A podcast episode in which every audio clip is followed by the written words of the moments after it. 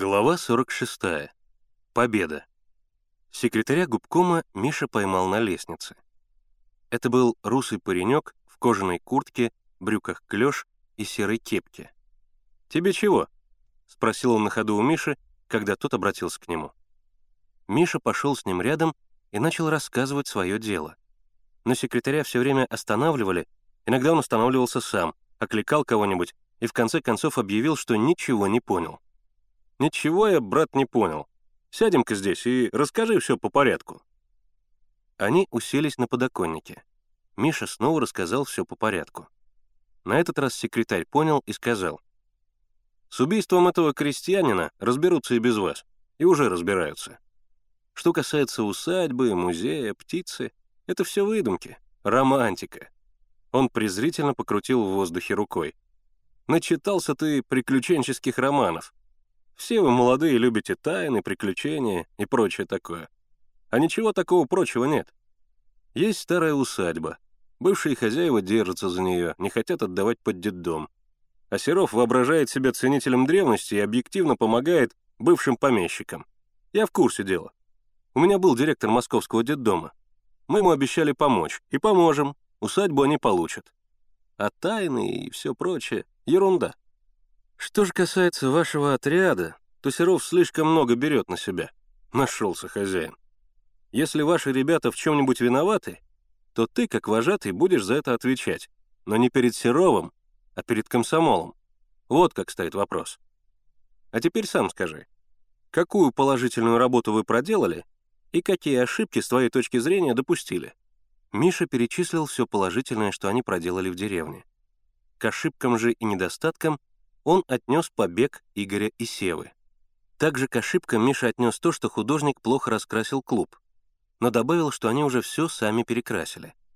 Действительно, они не выполнили поручение председателя сельсовета, но это было только один раз, а так ребята всегда и во всем помогали сельсовету. А уж в поломке деревьев они никак не виноваты. В общем, все у вас хорошо. Даже ошибки и те хорошие, — сказал секретарь. Я говорю так, как есть. — обиделся Миша. «Мне незачем врать. Мне Серов советовал не ходить в губком, советовал уехать с отрядом.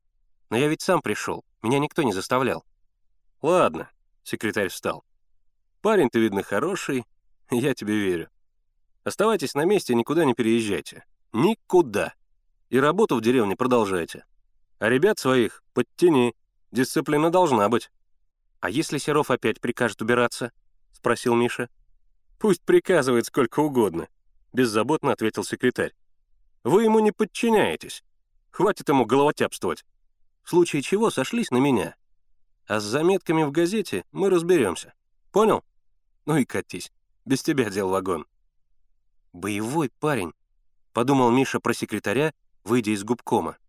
«Хорошо я сделал, что пошел к нему. Какой стыд! Чуть было Серова не испугался. Если бы я послушался Серова, то никогда бы в жизни себе этого не простил. Точно гора свалилась с Мишиных плеч.